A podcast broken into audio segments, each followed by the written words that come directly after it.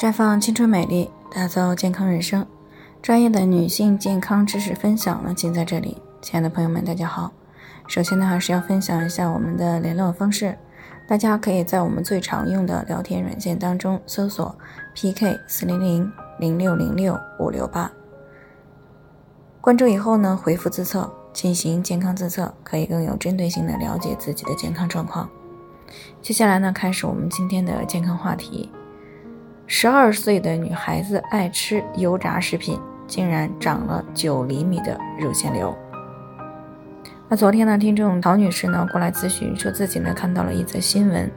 嗯，内容大概呢就是一位十二岁的女孩子呢，因为两侧的乳房间距比较大，而且呢自己也摸到了感觉有肿块，还有一些疼。那最近呢，在家人的陪同下呢，去当地的医院呢做了检查，那么竟然发现呢有乳腺纤维瘤。那么最后通过手术呢，把这个长约九个厘米、宽约四个厘米的纤维腺瘤呢取了出来。那曹女士的家里呢也有一个十岁的女儿，那非常担心她也会出现这样的问题，那就过来咨询，想要知道怎么样才能够避免乳腺纤维瘤的出现。那这个新闻呢，当时确实上过热搜啊，所以呢我也看到了这个相关的报道。而且呢，在临床当中呢，也时不时的会接到一些关于青春期乳腺瘤相关问题的一些咨询。那么在经过详细的问询之后呢，我们发现了这些个孩子呢都有一个共同的特点，那就是比较喜欢吃油炸的、高碳水等这些高热量的食物。那么这些食物是如何促进乳腺纤维瘤的发生呢？乳腺纤维瘤呢是由腺上皮和纤维组织两种成分混合组成的良性肿瘤，它的主要表现呢就是这个乳房的无痛性的肿块。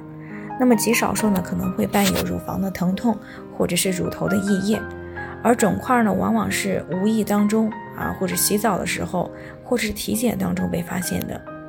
那单发的肿块呢比较多见啊，那么也可以多发，也可以两侧的乳房同时或者是先后触及到肿块。那大多呢是圆形或者是椭圆形的，直径呢常常是一到三个厘米，那么也有更小或者是更大的。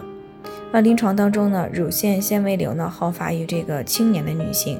和患者体内的性激素的水平失衡呢有关系。而在月经初潮前后呢，是乳腺纤维瘤的发病的一个小高峰，因为这个年龄段呢刚好也是患者体内雌激素水平波动比较大的时候。那除此以外呢，还有一些其他原因也可能会引起来激素的变化，从而呢诱发乳腺纤维瘤。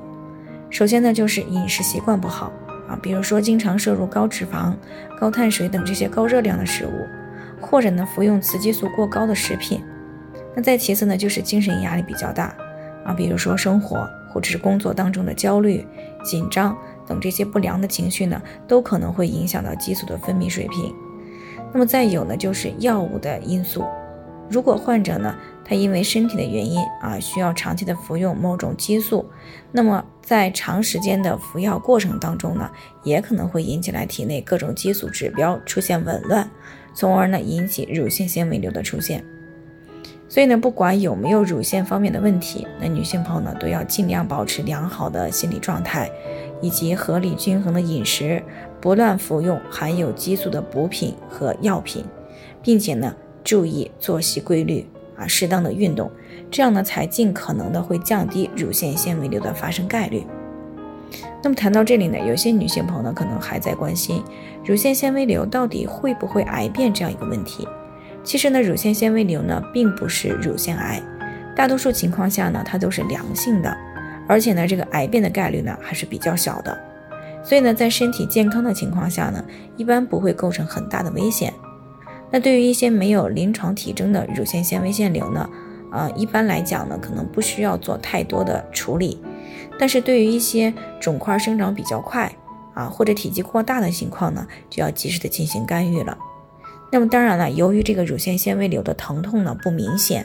那么定期的乳腺的这个自检还是比较重要的，这样呢有利于第一时间发现肿块啊，及时的再去进行处理。好了，以上就是我们今天的健康分享。那鉴于每个人的体质呢有所不同，朋友们有任何疑惑都可以联系我们。那我们会对您的情况呢做出专业的评估，并且给出个性化的指导意见。最后，愿大家都能够健康美丽常相伴。我们明天再见。